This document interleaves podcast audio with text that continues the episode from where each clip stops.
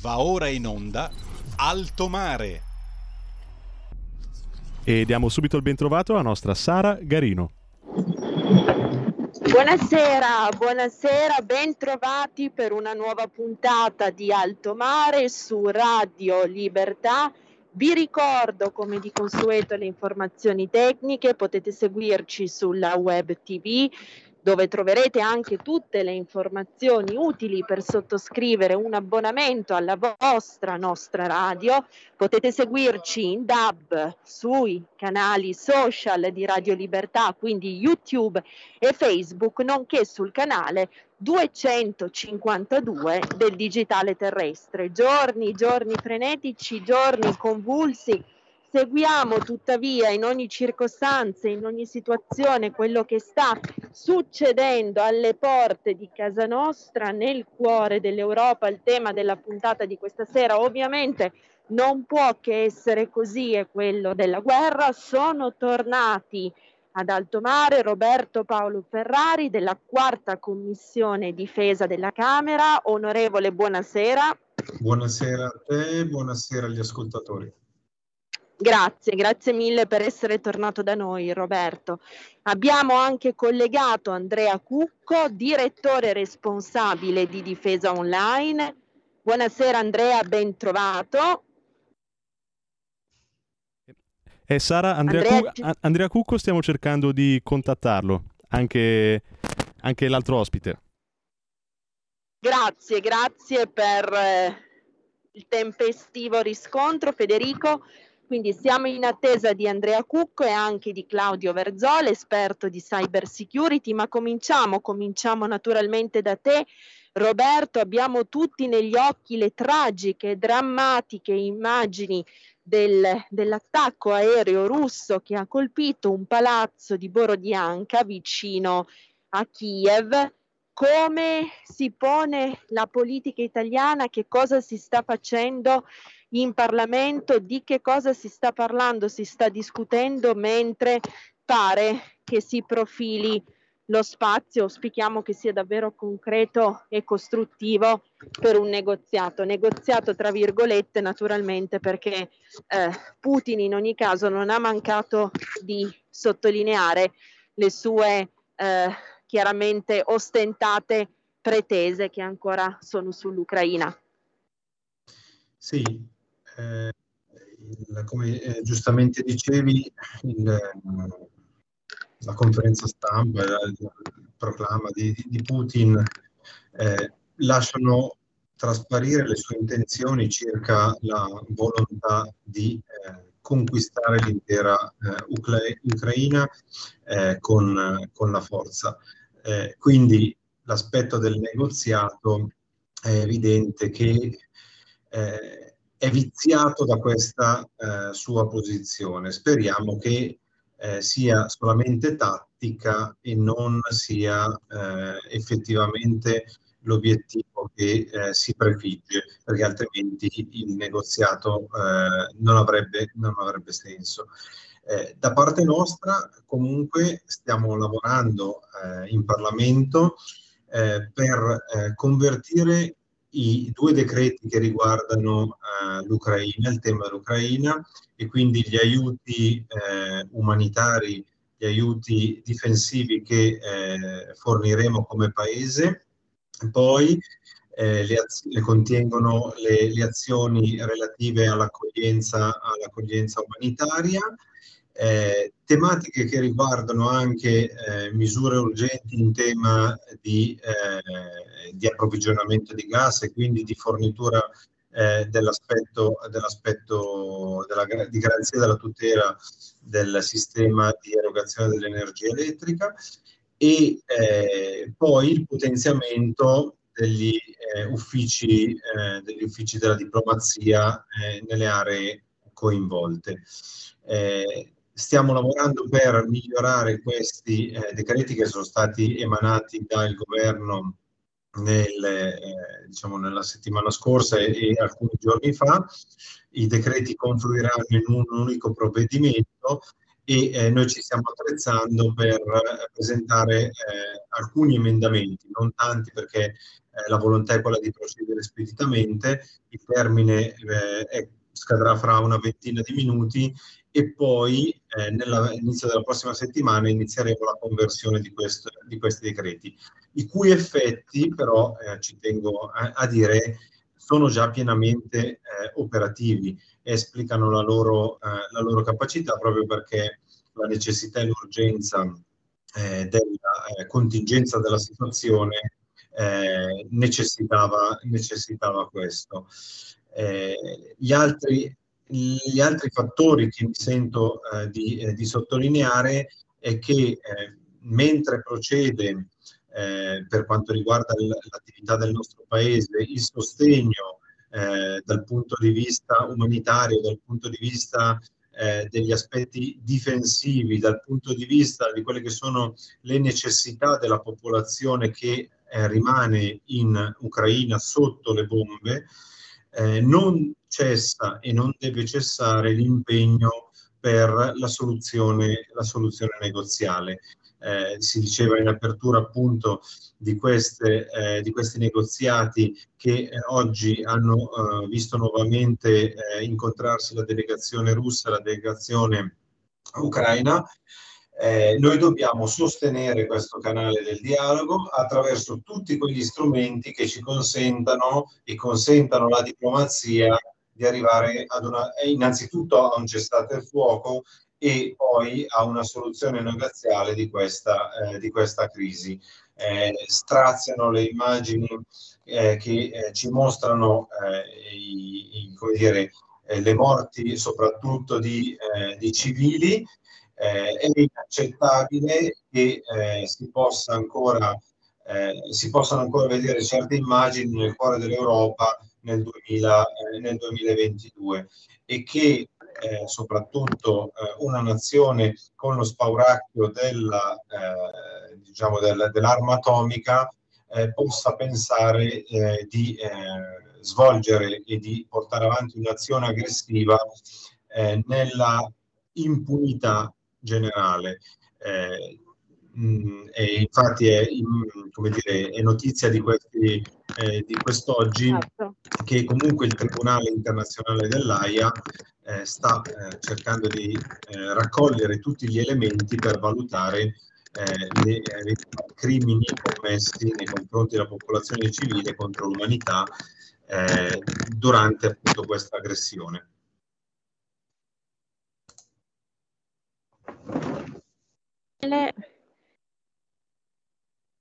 Grazie mille. C'è qualche problema tecnico? Mi sentite?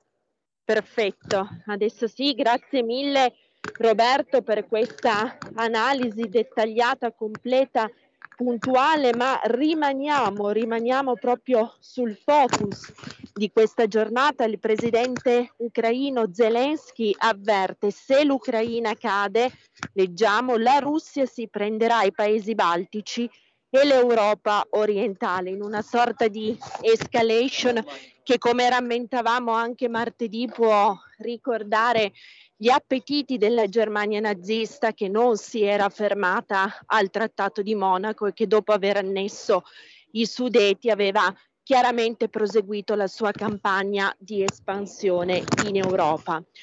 Il presidente russo Vladimir Putin intanto, come dicevamo, conferma le sue posizioni. Non ritornerò mai indietro rispetto alla mia dichiarazione che Russia e Ucraina sono un unico popolo. I militari russi, sottolinea ancora Putin, stanno combattendo per la pace, per non avere un'antirussia creata dall'Occidente che ci minaccia anche con armi nucleari. Roberto, parlavamo l'altro giorno del tema della comunicazione, o meglio dell'informazione, della controinformazione. Certo che un negoziato, una proposta di dialogo basata, incentrata su questi presupposti, cioè che da parte di Mosca si tornerà mai indietro, non sembra prefigurare prospettive molto costruttive. Sì, eh, come dicevo, le dichiarazioni di Putin non fanno ben presagire sugli esiti dei negoziati, però eh, dobbiamo anche pensare che eh, lui segue una, eh, dire, una, eh, una dinamica eh, crescente nella, nella, nelle sue asserzioni, nella sua posizione, magari anche da sfruttare al tavolo, al tavolo del negoziato stesso. Eh, è però evidente che eh, questi elementi, questi elementi fanno, fanno, pensare negativamente.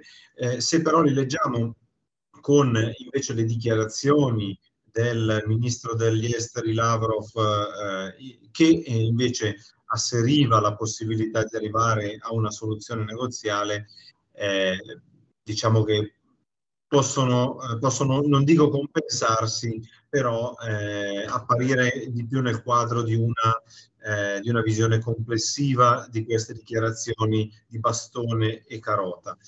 Eh, voglio, aggiungere, certo. voglio aggiungere un elemento eh, relativo al, al, fatto, a questo tavolo di negoziato. Questo tavolo di negoziato, eh, dal mio punto di vista, eh, dovrà eh, necessariamente per progredire avere seduto come eh, parte terza, mh, mm, mm, cioè non, eh, non, si può considerare eh, la Bielorussia un soggetto, un soggetto, terzo, ma dovrà avere un, un attore internazionale che che agisca e che svolga il ruolo, eh, il ruolo di mediazione che impedisca alle parti, eh, alle parti in conflitto di, eh, di, abbandonare il tavolo delle, delle trattative.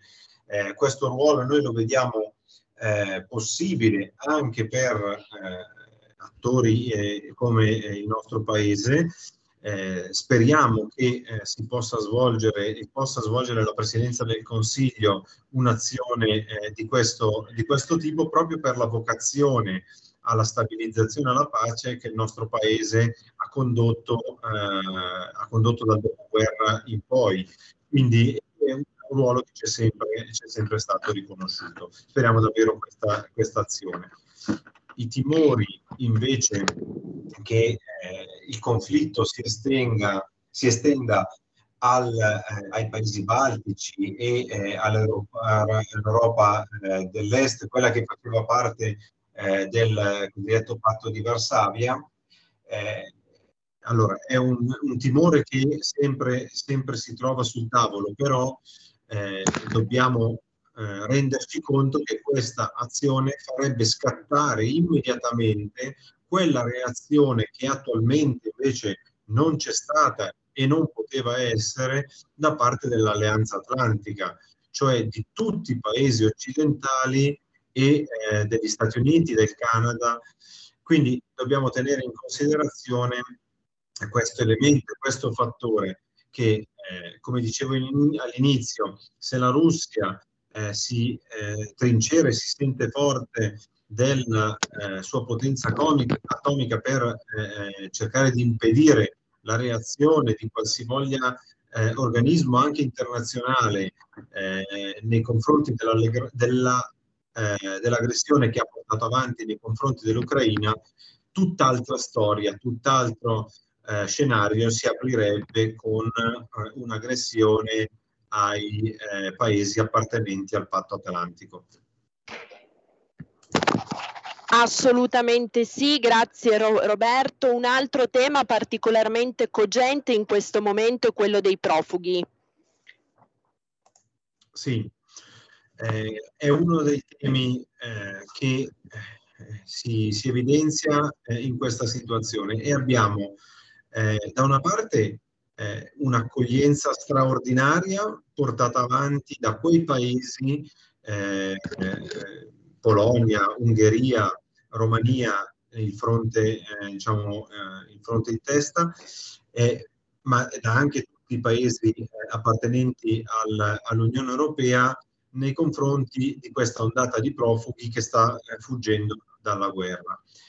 Però è evidente e dimostra come questi paesi che erano ostracizzati per la loro contrarietà, la loro opposizione alla immigrazione irregolare, nel momento in cui si tratta di accogliere persone che fuggono realmente dalla guerra, e vediamo che sono per il 90% donne e bambini, eh, ha aperto le proprie porte ha aperto il proprio cuore e ha, eh, sta, sta, fornendo ogni aiuto eh, nei confronti di una marea umana che sta entrando nei loro paesi. Naturalmente questa solidarietà è eh, estesa a tutta l'Europa e anche l'Italia non, eh, si, eh, non, non si fa indietro rispetto a questa, a questa necessità, a questa esigenza. Come dicevo prima, si stanno stanziando ulteriori risorse all'interno di quel decreto che eh, stiamo eh, affrontando, stiamo convertendo all'interno delle nostre commissioni qui alla Camera, eh, ma eh, la macchina dell'accoglienza, devo dire, è eh, estesa a tutto, eh, a tutto il, come dire, statale e non statale del nostro, del nostro paese. Le Caritas, le parrocchie, le diocesi, le organizzazioni eh, come dire, di, di, volontariato, le famiglie stanno tutti dimostrando eh, la massima generosità nei confronti dell'accoglienza di queste persone proprio per questo motivo, perché queste sono persone che stanno fuggendo realmente da una guerra, da un conflitto, eh, stanno cadendo eh, le bombe sulle loro teste e come vediamo gli uomini sono rimasti a difendere la loro eh, terra, la loro patria e la loro libertà. Tutt'altro discorso da quello che eh, vedevamo, eh, come dire, abbiamo visto nel corso di questi anni sulle nostre coste, dove a sbarcare erano eh, giovani, eh, come dire, in, in pieno delle forze, le donne e i bambini erano una minoranza e nessuno da questi o la gran, mm, come dire, la gran parte eh, veniva da paesi che non aveva alcun conflitto in essere.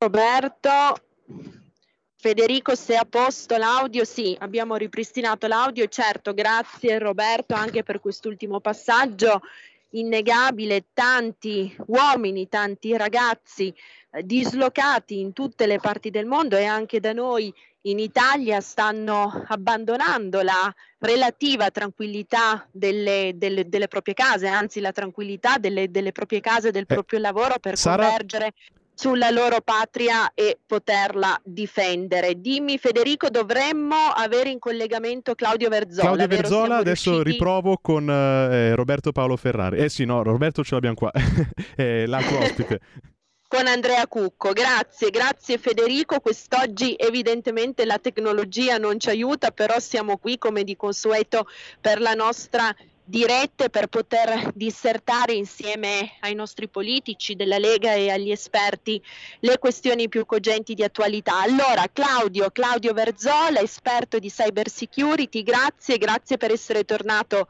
a trovarci ad Altomare. Claudio, ci senti? Sì, vi sento, grazie a te Sara e ai vostri radioascoltatori. Grazie Claudio per essere Eccoci. qui. Anche per te, cominciamo da qui, cominciamo con una disamina degli eventi del giorno. Parlavamo prima con l'onorevole Ferrari di questa guerra, tu ce lo insegnavi anche martedì comunicativa, psicologica, si parla di negoziati, saranno negoziati costruttivi, sì, no, da una parte Putin tende la mano, dall'altra però lo fa con parole perentorie che non sembrano, come anche sottolineava Roberto Pocanzi, presagire ad alcunché di buono se non diciamo per eh, la mitigazione apportata dalle dichiarazioni del suo ministro degli esteri Lavrov. Tu che sei oltre a un esperto di cyber security anche un esperto di comunicazione, come la vedi? Come la vedo? Diciamo che eh, finalmente ecco, stanno iniziando concretamente eh, dei, dei, diciamo, delle, delle, trattative fino adesso e anche nel periodo che ha preceduto eh, l'inizio del, delle ostilità in territorio ucraino da parte dell'esercito russo eh, in realtà non, eh, non è sembrato ecco, che effettivamente ci fossero delle trattative. Le trattative a livello diplomatico di solito avvengono a più livelli, prima si incontrano gli esperti e i tecnici eh, per trovare una piattaforma all'interno della quale chiudere l'accordo e successivamente ecco, l'accordo viene siglato eh, dai leader. Abbiamo assistito ecco, in tutto questo periodo precedente a eh, incontri eh, di vertice privi di incontri di basso livello che sono quelli che poi riescono a trovare quei punti di incontro tra le parti. Adesso sembrerebbe, eh, uso condizionale, eh, e eh, diciamo, dal punto di vista strategico penso che Putin abbia ottenuto eh, una posizione eh, sufficientemente forte per lui per eh, sedersi a un tavolo delle trattative in maniera seria e quindi credo che eh, diciamo, dovremmo assistere nelle prossime ore, sempre che le parti riescano a trovare con un punto di mediazione eh, diciamo, a delle trattative più eh, concrete che possano portare a un, sicuramente un ridisegno di quella che è eh, la mappa delle influenze, perché questo chiedeva eh, la Russia. Allo stesso tempo ecco, eh, un ripristino di quelle che possono essere ecco, diciamo, delle condizioni eh, sufficienti a consentire una comune convivenza tra comunità ecco, che sono state sollecitate probabilmente ecco, da elementi più grossi di loro. Sara, mi senti? Pronto? Mi sentite? Mi sentite? Adesso sì, sì non sì. so se mi avete Ottimo. sentito voi. Federico, Federico eh, aiutami con il microfono, dato che ci sono questi problemi tecnici al termine dell'intervento dei nostri ospiti. Okay, attivami Sara. tu il microfono perché ho idea che altrimenti queste, queste piccole problematiche perdurino. Eh, Ro- Roberto, onorevole Ferrari, torniamo al discorso profughi. Stavo leggendo che il Viminale ha reso noto come siano 6.608 i cittadini ucraini già entrati in Italia dall'inizio del conflitto. 3.286 eh, donne, 804 uomini e 2.518 minori. Principali destinazioni, riferisce sempre il Ministero dell'Interno, sarebbero Roma, Milano, Bologna e Napoli. La Farnesina intanto rinnova agli italiani presenti in Ucraina l'invito a lasciare immediatamente il paese. Un altro tema però è quello di questo conflitto come probabile, possibile collante fra le nazioni europee e magari anche di uno slancio, di, una, di un rinnovato eh, ritrovamento appunto di quello spirito fra eh, gli stati comunitari che dovrebbe guardare un po' allo spirito originario, quindi a quello dei trattati di Roma del 1957. Roberto, anche la Moldavia ha ufficialmente presentato la sua candidatura di adesione all'UE. Lungi dal poter affermare che la, che, che la guerra, che questa guerra possa risultare un'opportunità. La guerra naturalmente è mai un'opportunità, ma eh, prevedi, ritieni che eh, a seguito di questa barbarie, di questa tragedia, possa realmente nascere o, o, rinascere in Europa un istinto, un anelito a preservare i nostri valori, valori di unità, valori di coalizione, dove però in questo insieme, in questo gruppo, in questa comunità per l'appunto, ciascuno ha ben presente quelle che sono le proprie specificità, le proprie distintività nazionali e vive, alberga in questa comunità con il rispetto di tutti gli altri stati. Diciamo che la valutazione andrà fatta eh, al termine del pericolo perché nel momento in cui eh, vi sono fattori esterni che eh, minacciano la tua comunità, è eh, naturale che eh, si eh, superino quelli che possono essere le differenze e eh, si combatta il nemico, il nemico esterno. io non sono così ottimista sul fatto che l'Unione Europea poi possa eh, aver imparato eh, una lezione e eh, superare quella che è l'attuale eh, sua configurazione che è rimasta eh, come, una, eh, un, come un'unione economico-monetaria Basti pensare anche al fatto che durante la stesura della cosiddetta Costituzione europea eh, si rifiutò di inserire il riferimento ai valori giudaico-cristiani dell'Europa. Ecco, certo. Se non si tornerà a rivisitare, a rivalutare quelle scelte, temo che eh, la costruzione politica dell'Europa sarà sempre, eh, sarà sempre lontana.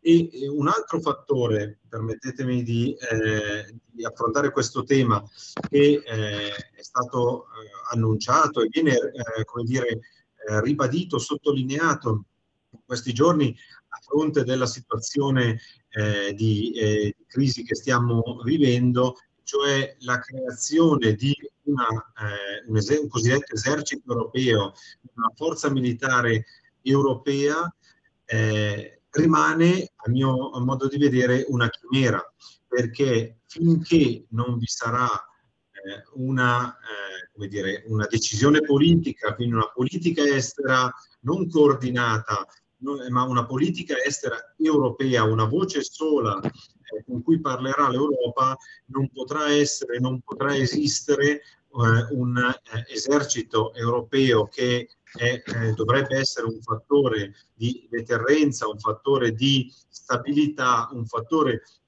eh, di possibile intervento eh, nelle situazioni di crisi, eh, ma che deve seguire eh, le scelte politiche, che deve seguire le scelte diplomatiche dell'Europa. In questo momento eh, abbiamo la dimostrazione plastica di come l'Europa sì stia reagendo eh, in maniera comune per quanto riguarda le sanzioni, nonostante eh, vi sia stato un lavorio, vi siano state eh, discussioni, ma come ad esempio eh, i canali di dialogo eh, siano portati avanti dalle singole, dagli singoli stati.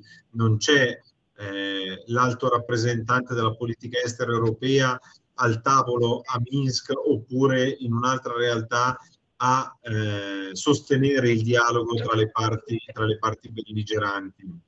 Eh, diciamo che ci sono le telefonate di Macron a Putin e eh, poi le, le, sue dichiarazioni circa questo canale che viene, che viene tenuto, eh, tenuto, aperto. Quindi, eh, Sara, dobbiamo andare velocemente in pubblicità. Il cammino sia ancora lungo e bisognerà vedere se eh, all'esito di questa crisi si vorrà intraprendere un percorso reale per arrivare a quegli obiettivi. Io sono... Esatto. Esatto, esatto. Grazie Roberto. Un minuto di pausa pubblicitaria e rientriamo per il secondo blocco di, di Alto Mare.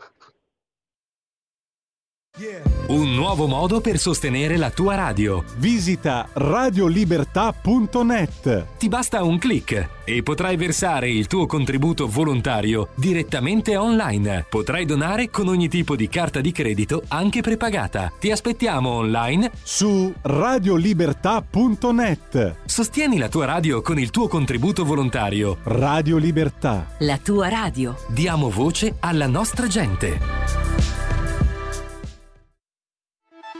Stai ascoltando Radio Libertà, la tua voce libera, senza filtri né censure, la tua radio.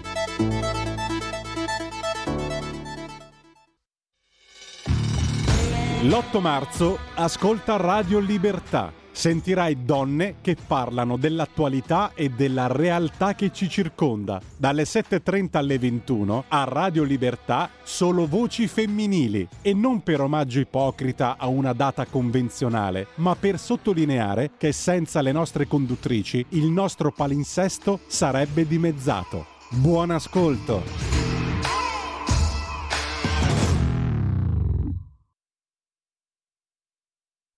E la linea torna a Sara Garino. Grazie, grazie Federico, ben trovati per il secondo blocco di Alto Mare. Ricordo per coloro i quali si fossero messi in collegamento solo ora che abbiamo con noi l'onorevole Roberto Paolo Ferrari della quarta commissione difesa della Camera. Buonasera onorevole. Buonasera. Grazie per essere in queste giornate così convulse, la voce, la voce politica che ci guida, diciamo, nella disamina e nell'analisi di quello che sta succedendo. Do anche il benvenuto, anzi ridò il benvenuto a Claudio Verzola, esperto di cyber security e di comunicazione. Ciao Claudio. Buonasera a voi e a tutti i radioascoltatori, grazie Sara. Grazie, grazie a te Claudio. Allora cominciamo, anzi ricominciamo subito da te. Eh, l'onorevole Ferrari poco fa ha portato sul tavolo della discussione un altro argomento assolutamente centrale che è quello dell'assenza de facto di una difesa comune europea. Ecco, sul tema difesa, sul tema militare, Claudio, tu martedì ci hai spiegato in maniera estremamente chiara eh, come la guerra non sia più soltanto una guerra fatta con le armi, tra virgolette, convenzionali, ma sia anche una guerra informatica, una guerra cyber. La domanda che ti poniamo, Claudio, è ma eh, come Europa qual è il livello della nostra competenza cyber, della nostra possibilità di difenderci, ma soprattutto anche di attaccare qualora si rendesse necessario utilizzando questo strumento? Allora, eh, prima di tutto concordo con eh, il quadro che ha eh, delineato l'onorevole, eh, effettivamente so parlare di difesa europea in assenza di una comune visione politica equivale avere una pistola eh, su un tavolo con eh, più persone che eh, hanno eh, idee diverse, linee di indirizzo diverse, ecco, non, non ci sarebbe una traiettoria comune da far seguire eh, utilizzando questa pistola. Quindi diciamo, lo strumento difesa europea può venire eh, solo dopo una comune visione politica e, e stessa cosa eh, vale per il discorso difensivo. Eh, in assenza di visioni comuni eh, e diciamo, di una dottrina comune eh, europea è difficile riuscire a diciamo, eh, andare a delineare quelle che possono essere delle politiche di difesa comune, basti vedere ecco, quello che succede ed è successo ecco, eh, finora eh, nella gestione dei confini. Eh, dove eh, spesso e volentieri ecco, i partner del, dell'Unione sono, sono, rimasti da soli, quindi diciamo, eh, siamo ancora acerbi per andare a eh, delineare una, una, una, comune visione. Probabilmente questa occasione eh, diciamo, costringerà l'Europa, ed è quello che sta succedendo, a trovare dei comuni protocolli eh, che eh, diciamo, vadano a probabilmente ricalcare o eh, in parallelo a quelli della Nato, perché eh, non, non, ci dobbiamo nascondere dietro un dito, gli interessi dell'Europa non sempre coincidono con gli interessi eh, di, altri, eh, di, altre realtà. E, per questo motivo la difesa anche in termini cyber eh, diventerà poi in un momento successivo eh, un, un, uno strumento in mano a una politica comune eh, se ricordiamo ecco, quello che era successo in passato tra Boeing ed Airbus, dove un'attività di mhm. spionaggio uh-huh. Eh, avvenuta a livello cyber ha recato documento all'economia europea, quindi eh, in questo momento oppure eh, le, eh, l'evento che eh, fece eh, che irritò la, la, la cancelliera Merkel eh, nel momento in cui venne a sapere che il proprio telefonino cellulare era sotto controllo da parte di un, di un paese alleato. quindi diciamo, è una fase di transizione questa che eh, per chi crede nell'Europa potrebbe dare eh, diciamo, il via a un processo di eh, condivisione eh, di alcuni elementi. Si sta parlando di, eh, diciamo, di, condividere una comune politica energetica, questo potrebbe essere il, il primo passaggio che poi dopo farà conseguire ecco, la, la, presa in carico di strumenti e protocolli eh, diciamo, condivisi. A livello di, di capacità difensiva e offensiva, ecco, eh, parliamo ecco, del nostro paese, noi come Italia è da pochissimo che siamo riusciti a creare mm. eh, un'agenzia che si occupa di cyber security. Eh, questo non vuol dire che siamo tecnologicamente indietro, ecco, noi siamo un paese di Olivetti, eh, quindi sulla, dal punto di vista informatico eh, non siamo secondi a nessuno, è però diciamo, un, un, asset che in questo momento è in piena fase di, di costruzione e quindi ha le lacune eh, di, eh, diciamo, di, che, che, che diciamo, sono tipiche di, una, di, un elemento in piena fase di costruzione e tra l'altro eh, su questo potrà molto incidere ecco, quella che è la nostra capacità di ricercare eh, e quindi eh, diciamo, è un capitolo tutto da scrivere. Certo, grazie Claudio, grazie per averci rammentato di essere il paese di Olivetti e come in tanti domini, anche segnatamente quello dell'informatica, l'Italia ovviamente avanti dei primati eh, di cui dobbiamo tutti essere in primis coscienti e in secondo luogo orgogliosi. Intanto c'è un'agenzia, un'agenzia battuta dall'Agia alle 18.57, quindi pochi minuti fa. Ci sarà un terzo round di colloqui. Mosca parla di progressi fatti. La seconda giornata di colloqui, scrive Agi, tra le delegazioni di Russia e Ucraina non hanno prodotto i risultati sperati, ma Mosca ammette che ci sono stati dei progressi. Un membro della delegazione ucraina, Podoliak, afferma il secondo round di negoziati si è concluso e purtroppo per quanto ci riguarda non abbiamo raggiunto i risultati sui quali contavamo. Sarà necessario dunque un terzo, ride, un terzo round, scusate, prosegue nei prossimi giorni, probabilmente all'inizio della prossima settimana, così riporta l'AGI. Roberto, onorevole Ferrari, eh, Claudio poneva giustamente l'accento anche e soprattutto su quello che è il tema economico legato alla questione dell'energia. Non crede che rispetto a questa faccenda del gas l'Europa, ma guardiamo in primo luogo casa nostra, l'Italia stia un pochettino rivivendo quello che era stata la confusione, quello che erano state la confusione e il dramma dell'approvvigionamento di mascherine, cioè davanti all'emergenza, due anni fa il Covid, quindi la necessità di dispositivi di protezione individuale e adesso l'energia, ci accorgiamo di essere demuniti. Nel primo caso perché abbiamo appaltato la produzione di questo come di altri asset fuori dal nostro paese. Nel caso dell'energia, perché non siamo ancora riusciti o non abbiamo ancora voluto eh, individuare delle fonti di approvvigionamento che ci consentano, non dico chiaramente di essere indipendenti, sarebbe un'utopia, ma di essere, come dire, meno eh, proni a, ad eventuali diktat da parte di chi ci fornisce il gas.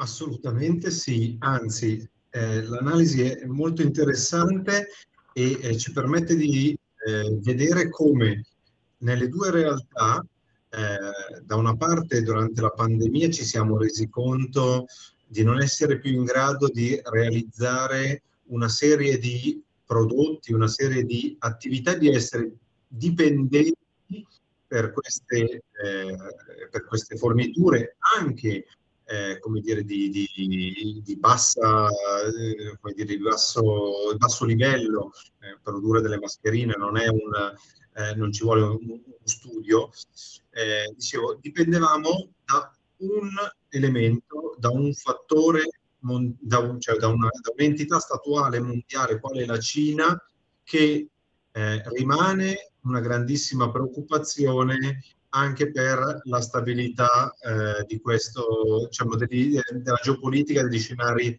internazionali.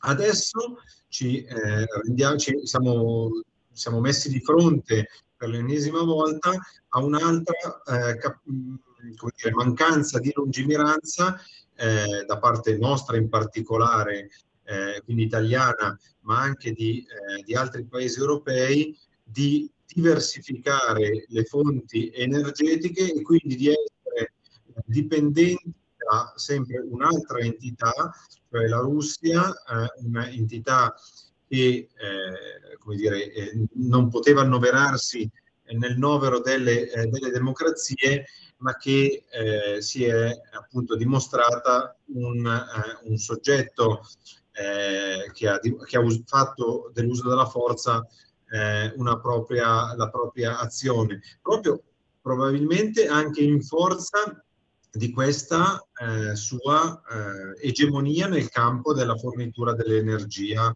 eh, sotto forma di, eh, di gas.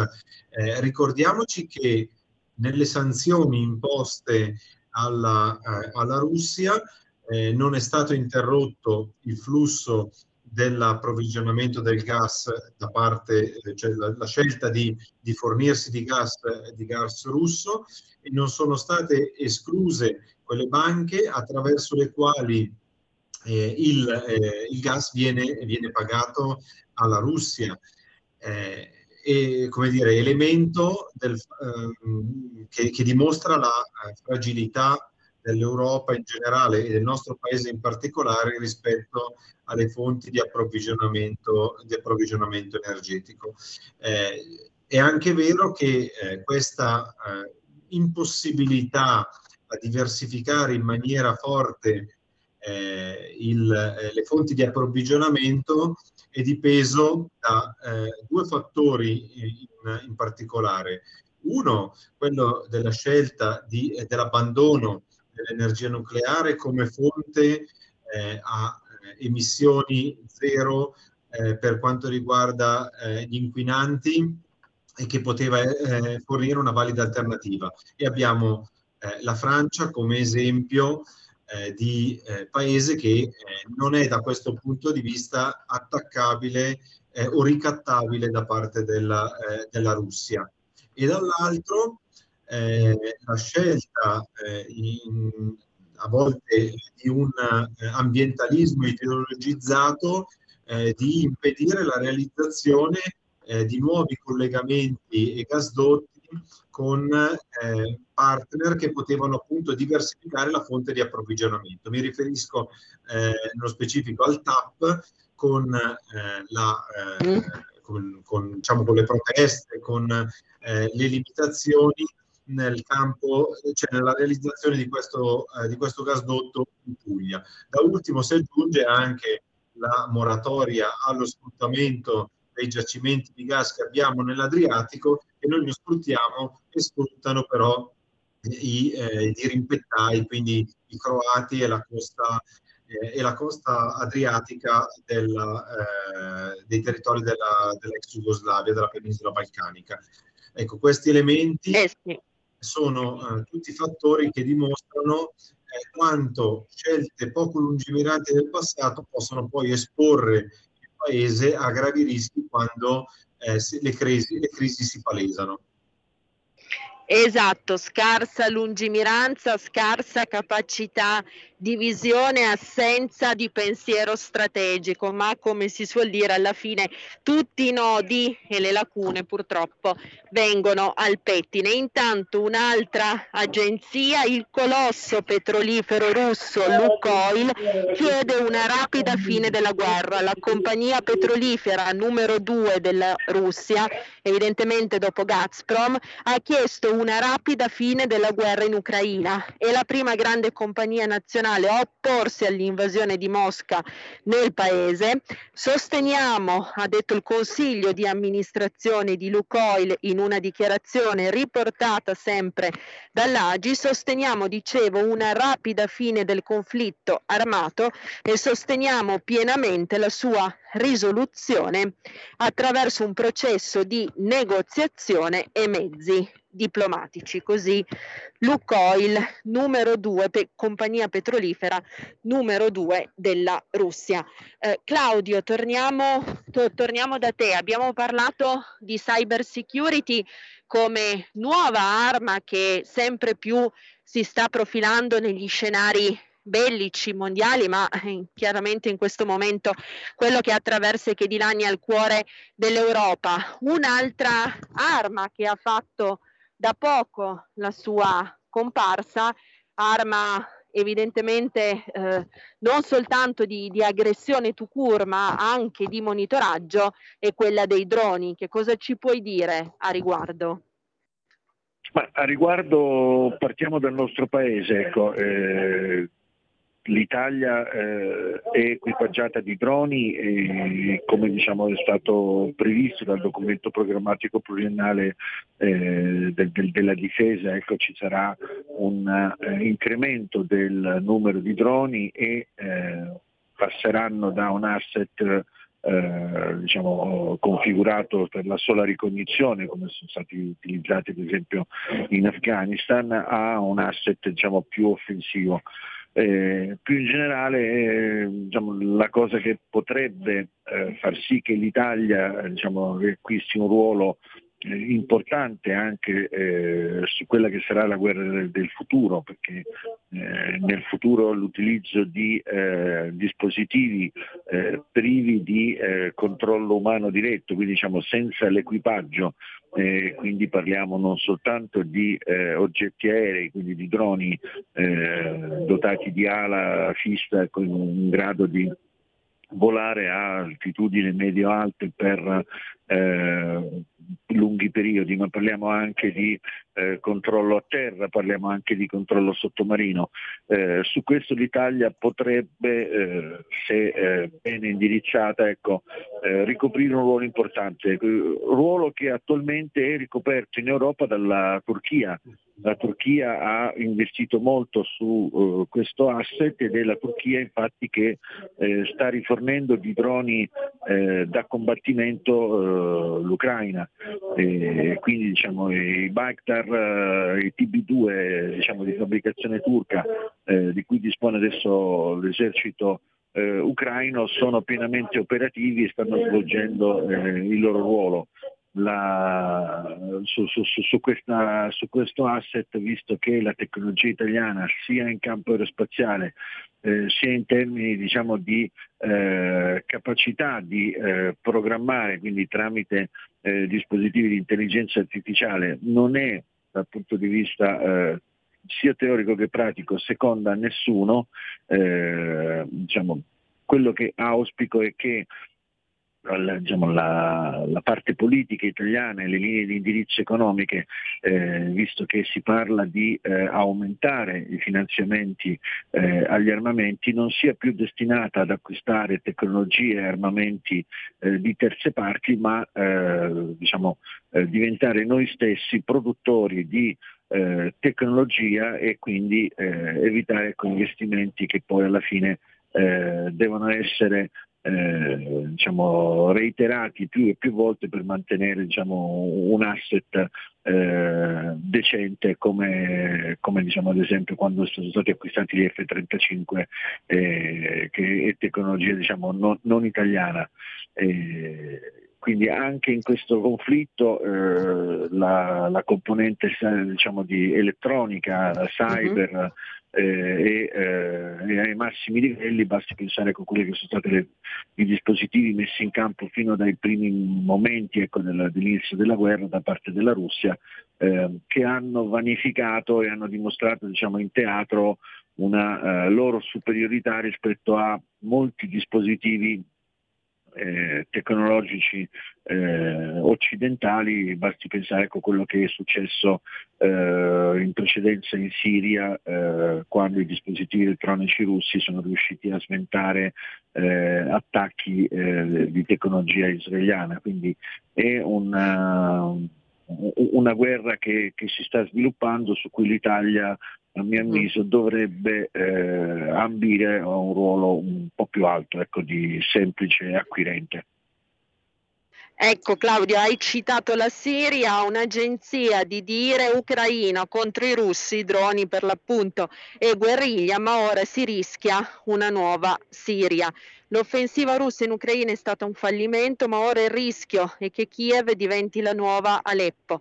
Ne sono convinti gli analisti della rete OSINT, un gruppo di esperti che monitora l'evoluzione del conflitto attraverso la verifica e il debunking delle notizie provenienti dalla prima linea del fronte. Dire per l'appunto ha sentito uno di questi esperti di strategia, un ex militare francese che oggi collabora con Le Monde. La premessa dell'intervista riferisce l'agenzia è quella del completo anonimato, dice questo eh, esperto di OSINT, il nostro sbie- obiettivo è smentire la propaganda da entrambi i lati, per questo anche noi stiamo diventando obiettivo di cyberattacchi. So, siamo in chiusura, abbiamo ancora due minuti, un flash ad ambedue i nostri relatori. Roberto, pensi che quello che sta capitando possa essere l'inizio della fine di Putin? Allora, eh, dobbiamo considerare il fattore eh, della tenuta interna del, eh, diciamo di, di, di, Putin e eh, al momento pur intravedendo qualche microscopica crepa in quello che è il suo eh, entourage, vedo difficile che eh, possa in, come dire, incidere sulla stabilità della, eh, del, presidente, del, presidente, russo.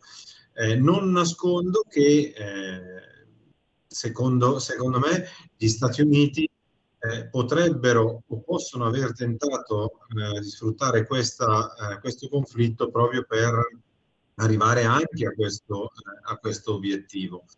Eh, bisogna capire se eh, la figura del presidente russo, che sembra eh, adesso svolgere ogni tanto azioni eh, che tradiscono quella che era sua eh, naturale e tradizionale freddezza di calcolo eh, nella, eh, nelle operazioni, nel, nel, nel, portare avanti i suoi obiettivi, eh, possa essere segno eh, di un qualche, un, qualche, comportamento anomalo che poi non possa essere tollerato dalla, eh, diciamo, dalla gerarchia, dalla struttura e quindi provvedano, come si faceva nella vecchia storia dell'Unione Sovietica, a rimuovere, eh, rimuovere la, la, il, il, leader, la persona.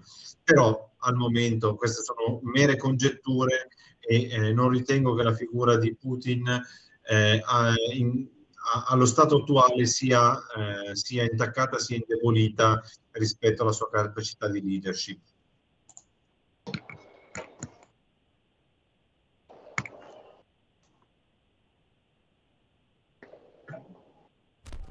Claudio, un flash, secondo te? Eh, condivido l'analisi dell'onorevole, diciamo, è presto per eh, poter stilare un bilancio, è verosimile che eh, nell'intenzione diciamo, eh, statunitense, quindi della Nato, eh, diciamo, ci sia anche una, un obiettivo più grande che quello di eh, intaccare la, la, capacità di Putin di dirigere e quindi di mantenere un consenso così forte come lo è riuscito a mantenere finora. Eh, dalle parole di Putin eh, che comincia a parlare di eh, aver quasi raggiunto il risultato e per questo eh, dà eh, un'immagine di, di, di, un paese che eh, alla fine della fiera avrà compiuto la sua missione.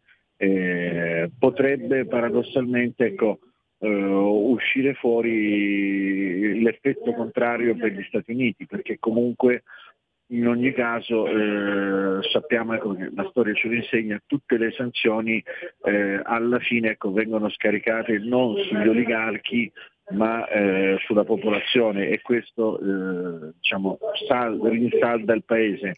Eh, parliamo per esempio delle sanzioni che ci sono state su Cuba, sull'Iran e eh, su altri stati diciamo, canaglia. Eh, la, la, la, posizione russa è una posizione in questo momento che è stata ponderata dagli stessi russi eh, per mesi perché non si è trattato di un attacco lampo eh, diciamo, non, non, pianificate, quindi immagino ecco, che anche gli effetti da buoni scacchisti siano stati calcolati eh, fino all'ultimo. La speranza ecco, è che eh, ne esca un'operazione win-win che indebolisca eh, nelle relazioni che ci saranno domani eh, la Russia sul tavolo dei, diciamo, dei, dei, dei negoziati e soprattutto ecco, vi venga tolta l'arma dell'energia. Grazie, grazie Claudio, un'analisi estremamente dettagliata, così come quella dell'onorevole Ferrari. Ringrazio davvero i nostri due ospiti di questa sera, grazie per essere stati con noi. Naturalmente ringrazio anche il nostro Federico, come potrebbe essere di diverso al timone della regia e vi invito a non cambiare frequenza anche se siamo in DAB perché i programmi di Radio Libertà continuano. Grazie e buona serata. Avete ascoltato Alto Mare